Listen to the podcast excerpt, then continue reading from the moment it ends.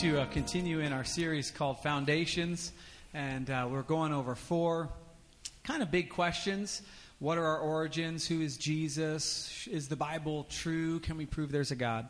And uh, so when we start talking about things that are big questions like that, uh, I usually have to sit down and get a guest speaker to come. Uh, no, uh, so we have our second guest speaker, uh, Dr. Bruce Baloian. Would you come up, please? And. He's a professor at Azusa Pacific, and uh, we're excited to have him. And it's, it's going to be the same thing as last week. He's going to talk for a while, and then if you have questions that you would like to ask, you can text them. There'll be a number on the screen. You can text them to that uh, number, and then I will uh, have them forwarded to me, and we'll, we'll ask them uh, those questions, and hopefully they won't be too hard. Okay, let me pray for you real quick. Lord God, I thank you for my brother who um, loves you. And uh, I pray that as we talk about these questions, these, these uh, deeper issues, Lord God, that you would just open our minds, open our hearts to hear your voice. In Jesus' name, amen.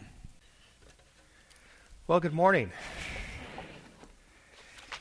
You know, this, uh, not this summer, the summer before, I was at a Methodist camp, of all places. Uh, and they are very mission oriented. And uh, they brought in a guest speaker to, um, he's Iranian. He actually found the Christian faith while he was at USC. And uh, he was here as a foreign student, and he became a Christian. And now he does this ministry all over the world with Muslims. And so I'm, I'm from the Middle East. I'm half um, Armenian and my grandparents are full Armenian, my father is, and so I grew up in this culture. So um, it fascinated me. And so I went to hear his, his talks, and I just want to share one thing as a lead in to what I want to share with you.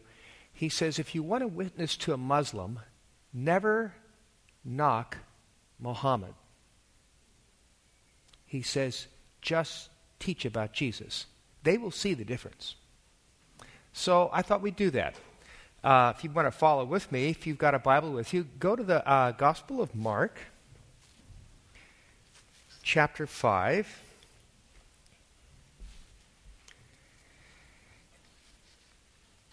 And um, let me share something with you before I read uh, that I share with the, the students in my classes. They're in their late teens, early 20s. Um, they're like the ages of some of you. Um, you're not at all interested in members of the opposite sex. Some of them are. Uh, and uh, one day I asked them, I said, uh, Can you trust what a male says to the females? And the room got very silent, especially on the male's parts. And one girl finally says, No, not at all. and I said, So, how do you know what a guy is really like? Can you trust what he says? And they said, No. So I said, How do you know what they're like? They said, You only know someone's true character by what they do. And the Bible would have agreed with that student. So I thought we'd just read a story, and this is how the Bible does it 50% of the entire canon is storytelling. Not because it's inferior literature, but precisely because it isn't. So let me show you how Jewish people teach truth. Or at least one of the major ways. Here we go. Chapter 5, if you want, drop down to verse 21. And it says, When Jesus had again crossed over by boat to the other side of the lake, a large crowd gathered around him while he was by the lake. And, Pastor, I thought of you. We like big crowds, don't we? it's no fun to walk into your class and see two people Okay? So there's a huge crowd. And then one of the synagogue rulers, this is one of the powerful people in the community, like the mayor or someone like that, named Jairus, came up and seeing Jesus, he fell at his feet. And that's always nice when public officials do that. and he pleaded earnestly with him My little daughter is dying. Please come. Put your hands on her so that she will be healed and live. So Jesus went with him. Now, uh, I drove all the way to Fresno yesterday. Got up, did what I could. My daughter, my wife, and I got in the car, and you say, How far is Fresno from here? Well, from where I live, it's about three and a half hours. Most people take about three hours and 45 minutes, but I'm politer than most people, so I drive as fast as I can so there's more room for others on the freeway. and um, yes, some of you are polite like I am. That's kind of part of our piety. Um, and you say, Why did you drive all the way to Fresno? Because it was my mother's 89th birthday. And I went there to show respect to her and, and to see her. And as I walked in the, their front room, uh, there was my dad. My dad's the same age, and he's just had surgery on his back, and he's not doing well. And when I and he's a tough guy. My dad can talk to Idaho without a phone. so I walked in, he almost started to cry, which is very unusual for him. And then he just looked at me. Because, see, I'm his son. And I remember one day he told me, You are life of my life, blood of my blood, bone of my bone. Where you are, I am in the world. You are my gift to the world. And that's not American talk, that's Middle Eastern talk. That's how the ancient Middle Eastern people saw their children. The Arabs said, when you're in a fight, save only two things your jewelry, and your children. So, how important to a synagogue official is it that Jesus heals his daughter? Very. So, watch what happens. A large crowd followed and pressed around him. And a woman was there who had been subject to bleeding for 12 years. And she suffered a great deal under the care of many doctors and had spent all she had. Yet instead of getting better, she grew worse. And when she heard about Jesus, she came up behind him in the crowd and touched his cloak. Now, she would have never gone up to Jesus and asked him to lay hands on her and heal her because she had this issue of blood. She was in a continual period. And therefore, she was unclean, and no rabbi could touch her. And so she's lost. There's nothing anybody can do. So she sneaks behind him and says, If I just touch his clothes, I'll be healed. But she sneaks behind him because if anybody sees her touch him, then she'll be outed and she'll be a social outcast. Immediately her bleeding stopped and she felt in her body that she was freed from her suffering. And then it begins. At once, Jesus recognized that power had gone out of him. And he turned around in the crowd and he said, Who touched my clothes? You see, people, you see people crowding against you, his disciples answered, and yet you ask, Who touched me? By the way, uh, in the Gospel of Luke, this is Peter who says this. And he's going, Everybody's touching you.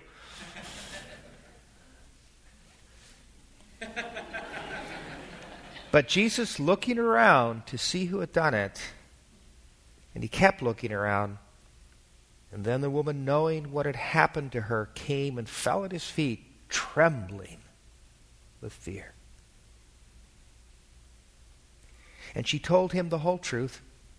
And he said to her, Daughter, your faith has healed you.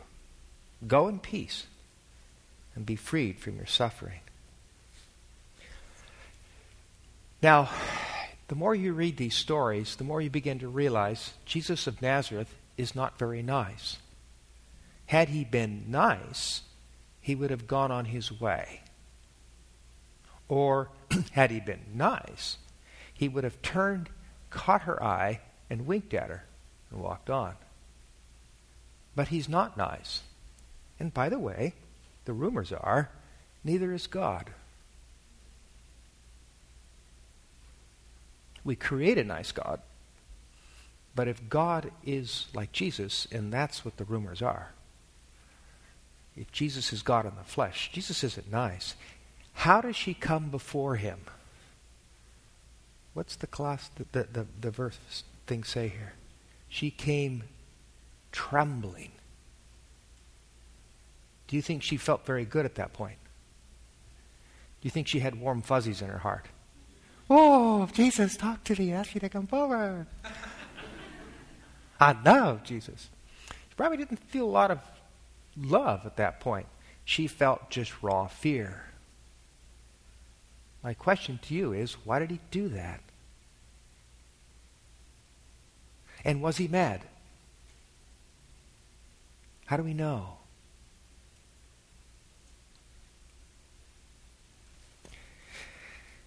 He said to her, Daughter. What's that mean? She's probably older than him. Why did he call her daughter? Was he mad? Uh uh-uh. uh And then he gives her God's phone number. Because, see, she's going to have problems again. And she's going to need to know how to get to the God of the universe. The God who's really there. Not the nice God we make up, the real God. And she's going to need to know how to get to him. And it's going to take risk. It's going to take faith again. By the way, you can take that word faith, run through all the gospel stories, lift it out of your Bibles, scratch it out, and write over the top of it a four letter word R I S K. And all the stories will make more sense. He demanded that she come out. She had to face what she had done. And of course, you realize once he did that, for seven days now, he can't preach in a synagogue. Why did he do that? She's a loser. Just let her get her healing and go on. But instead, he thought she needed to know how this all took place. So he described it to her. He says, It's your faith that saved you. You took that risk to come near God. So he says, Go in peace. Go in shalom. Go in communion with God. You're okay, sweetheart. And be freed from your suffering. And of course, while he was speaking, some men came from the house of Jairus, the synagogue ruler, and they said, Your daughter's dead. They said, Why bother the teacher anymore? And ignoring what they said, Jesus told the synagogue ruler, Don't be afraid, just believe.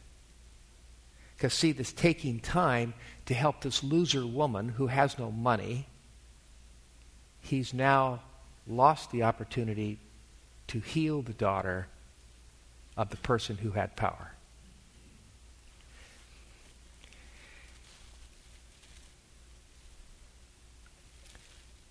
Then he says, only believe. And he did not let anyone follow him except Peter, James, and John, the brother of James. And when they came to the home of the synagogue ruler, Jesus saw a commotion with people crying and loudly wailing. And he went in and said, said to them, Why all this commotion and wailing? The child's not dead, but asleep.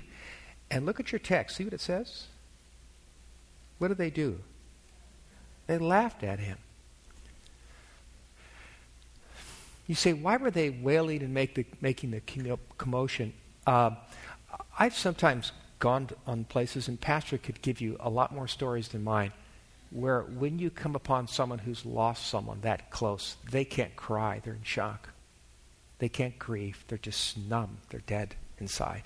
They're just so the old people of ancient times they knew this. So as good neighbors, you would come and you would wail for your neighbors, so the grief process can start and it starts the flow.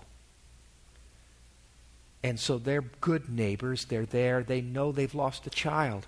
So, as good neighbors, they're crying and wailing in behalf of the family, who's probably at this point numb. And Jesus comes along and says she isn't dead, she's asleep. What's he implying?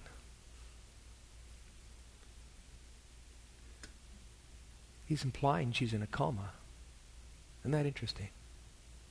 Is she dead? Yeah, she's dead in a door now.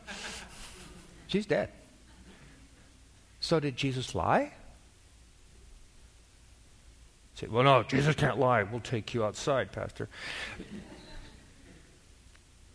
It sure seems like it, though, doesn't it? Well, they laughed at him. And he put them all out, and he took the child's father and mother and the disciples who were with him, the three, and in went, went in where the child was. So now you have mother, father, Jesus, the child, and three disciples. There's seven in this little room. And he took her by the hand, which means he's again defiled ritually in that community and culture. He could have just stood over her, but he decided to take her by the hand. Just like he, notice how he goes and touches lepers? He doesn't have to, but he chooses to. That's like giving a kiss to someone with AIDS. And he took her by the hand and he said to her, Talitha cum, which means little child, little girl, little one. Not signora, signorita, little one. Precious little one, which that name beautifully implies. He says, Little one, I say to you, get up. And immediately the girl stood up and walked around. She was 12 years old. And he gave strict orders to let no one know about this and told them to give her something to eat. Okay, a couple questions for you. I know you can ask me questions, so I'm going to ask you some, okay?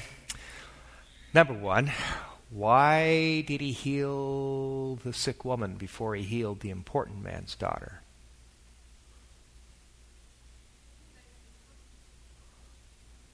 Yeah, when maybe he doesn't know how to do good PR. Why does he show the fact that he's been touched by her, which defiles him, and why does he go out of his way to touch the dead girl? What's he doing? Let me ask you another question, and maybe the toughest one. Why does he tell him to keep quiet after he did this? I mean, you know, if Pastor raised a girl from the dead, wouldn't you want to call Channel 7, 4, 2, and maybe 11? Do you know what I mean? And uh, go get them all you know, and then, you know, make sure he's got his good clothes on, you know, and they go, okay, Pastor, now let's do the before and after, okay, let's listen to the parents, let's, let's make sure the lighting's right. And, and what's he tell everybody? Keep your mouth shut, he says. Strictly, he says. No PR skills, seemingly, huh? Now think about it. If you're 12 years old, you're just about to enter puberty.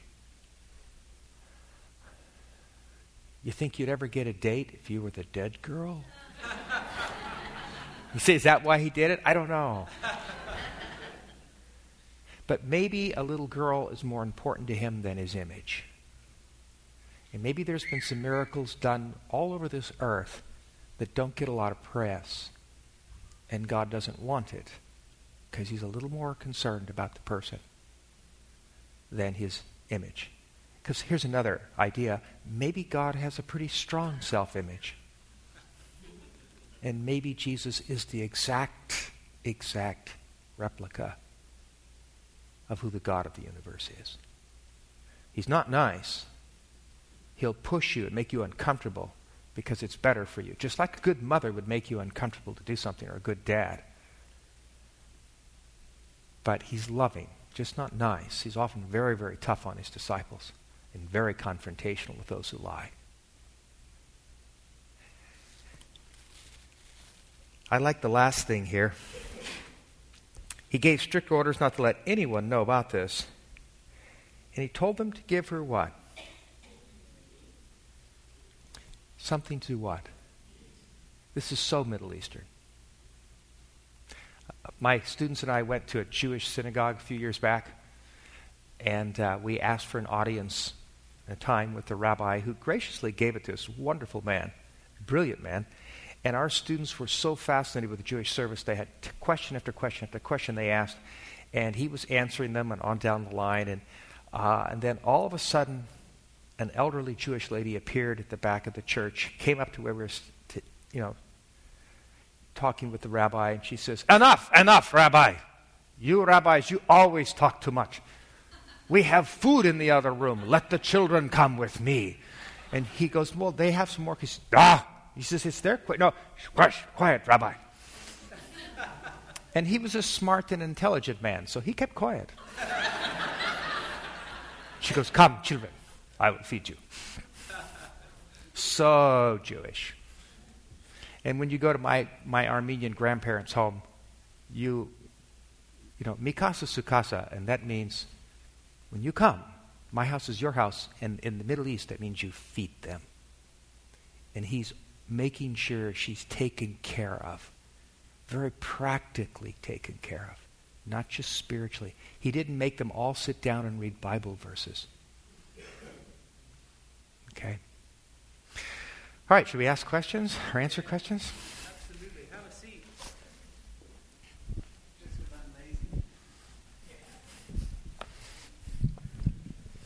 Do I need one of these? No. Okay. I, I would imagine that everybody was just glued to the word and forgot that you could ask questions. So I'm going to start out with one. Uh, well, just just so you know, um, I went and interviewed all four professors before they did this, and um, it was really awesome uh, because first of all, you just I don't know. I get a little intimidated by professors, so I just sat in my chair, and maybe it was from when I was a kid and was constantly in the principal's office, but it was so amazing to see um, when we'd be talking about, okay, here are the questions we're going to be asking about Jesus and about God and about the Scripture. Uh, the topic always seemed to just come down to just practical faith, and that was certainly the case with Dr. Baloian. And I, I'm asking every professor this you know, you're around books all day. You're around students. You're teaching them uh, doctrine. You're teaching them um, uh, how to think deeply. H- how do you keep your faith in that uh, um, uh, kind of environment fresh and real and personal? I mean, obviously, uh, you gave us a demonstration this morning, but um, how do you do that? Uh, I've learned over the years if you just read the text for, as a scholar, you, you go dry. So, as silly as this sounds, I do devotions. I read through the Bible at a certain, you know, That's crazy. Oh, sorry. Go ahead. You know, and then I also, uh, someone called me uh, Wednesday nights, a friend of mine I went to college with, and he's, and we were talking, and um, he lives right around here. So uh, we were talking, and, and he, he started asking about some things I was doing, and he said, uh, "I hear you spoke in our area, you know." And I said, "Yeah, I'm actually going to be in your area again in this coming Sunday." And he says, "Why do you do that?" I says, "Actually, I need to do that more than they need to hear me. I need to be where the church is. I need to be where people are." I, I was at the Salvation Army last night, and um, doing what doing what we're supposed to be saying and talking, teaching, is is actually vital for my spiritual life. I have to be involved. In fact, one time I went and did something at Youth for Christ, and I told them, "Thank you for asking me. Uh, I needed to come here." And they said, "Oh, you're so humble." I says, "No, I'm not. You're not sure you really know me." I said, "I really meant that. I, I, I need to speak to you more than you need to hear me. I've got to serve, or I die inside." And so, whether it's uh, like what you guys did, or I, it's the, the service to me spiritually is, is absolutely es- essential for my spiritual life. Awesome. And what classes do you teach at Azusa? Um, I'm an Old Testamenter by trade, and then uh, I was uh, in the habit of trying to feed my children when I first went to APU, and the only class they had was the life and teachings of Jesus, which is Matthew, Mark, and Luke. I took it uh, because it was a job, and uh, never gave it back. So I teach the life of Christ, and then I teach a, a, a smattering of different Old Testament cla- classes. Um, someone wrote, "I never thought God could be anything but nice and loving. Thank you for that insight. Can you can you talk a little bit more about that? Because, um, you know, one of my spiritual gifts is encouragement. I tend to look on the nice, loving side of God more, more than anything else. Can you talk about that idea that maybe uh, he's not so nice? Maybe kind of a little more in depth. Talk about that. Well, I'm grading papers right now, um, ah. and I'll be handing them back probably in about 10 days or so. And uh, one student, I'm dropping their grade an entire letter grade because of grammar and how they put stuff together. And you say, why are you doing that? Well, because they're freshmen. And they're going to have to write for the next four years. And if I don't do that, they're not going to think I'm very nice. But if I don't do that, then they're not going to do well in the future. So I sometimes I'll stop and I'll take apart their whole paragraph and I'll say, "See what you've done here. Here's a better way to do it. Here's how you write better." Mm.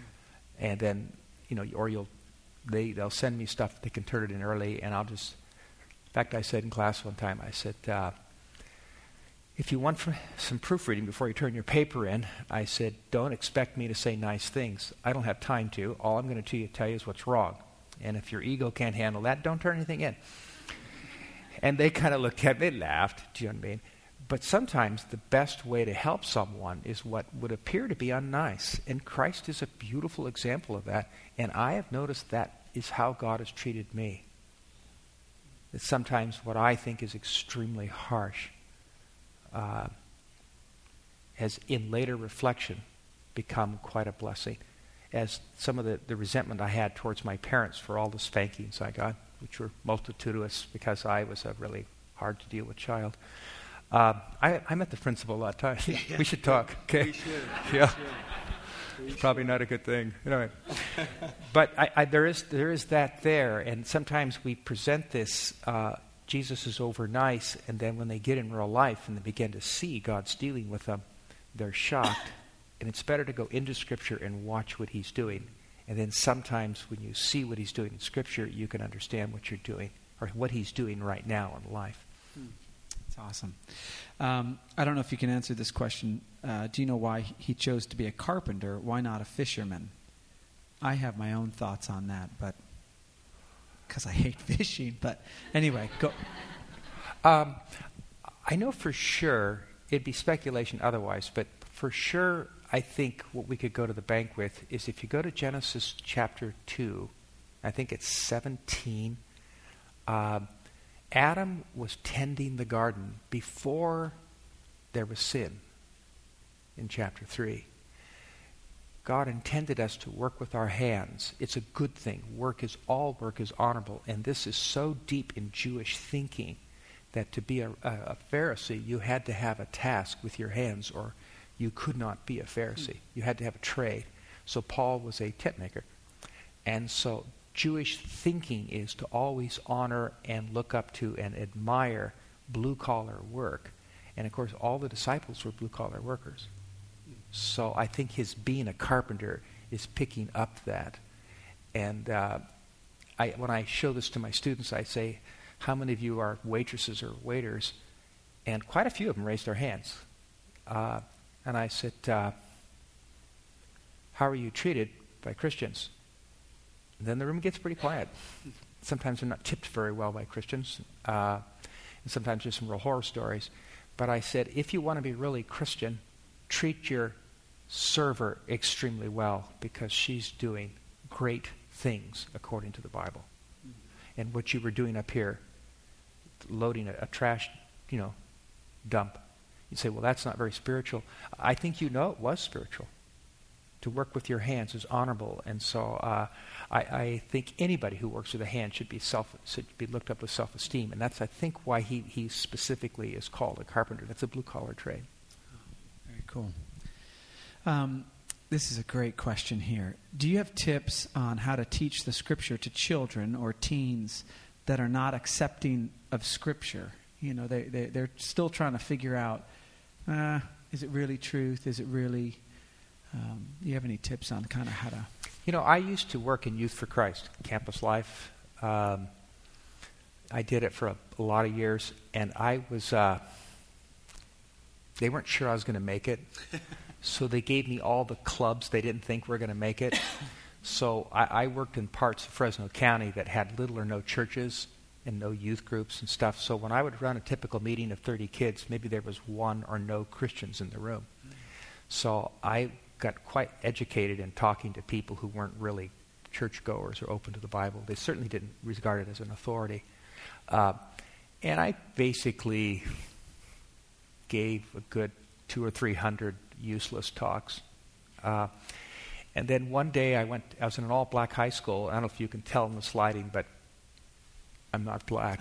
Uh, they figured it out too. Uh, and uh, we would give talks, within about 30 seconds, the room was start, you know, was starting to foam foment, and pretty soon chaos would just erupt because they weren't Christians. And, and so we would take turns giving the Christian talk because it was just very painful to do it. And when it was my turn one day, I turned to my coworker. I said, I'm going to go four and a half minutes. He goes, Why? Do you have sin in your life? Are you purging? I said, Well, can I try it? He goes, All right, all right.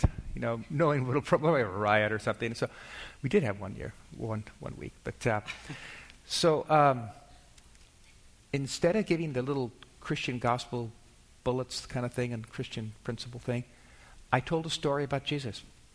And they absolutely listened. Even the guy that reached over and grabbed the girl's hind end, that was, I could see him doing that. Uh, we saw his reaction card, and he had heard the story and was thinking. And then it slowly dawned on me I've stumbled on something. And then a couple weeks later, I had to speak to 300 junior high kids who weren't Christians, and they had driven the speaker the month before me off the stage. So my colleague came to me and says, I can't get anybody else. You're my office mate. If you're really my friend, you'll do it. so, and the pay was near zero, so, you know, just go get crucified. So uh, I told a story from the Bible, and they listened. And then I realized we by nature think in terms of movies or story, namely our own story. When you got up this morning, you started November 7th version of your story. Storytelling is natural to your perception of reality. So the Bible tells stories not because it's a, a inferior book, but because it wishes to connect with your one of the basic ways you understand reality. And so when you tell the stories, and they're so carefully done in Scripture, the stories are meant to help you see things in life, and then the Bible wants you to make that story your story. And you'd be surprised how quick teenagers are. They get it. Hmm. Um, how do you know the story of David and Goliath? All right. Does the narrator tell you what it means? No. So when you tell a story, you don't have to do a lot of preaching. And if you do, you're kind of unbiblical. Let the story carry its own weight. They will, the story will stick in their mind, just like uh, when you tell an illustration, or I do. You will remember the illustration a lot longer than than our points.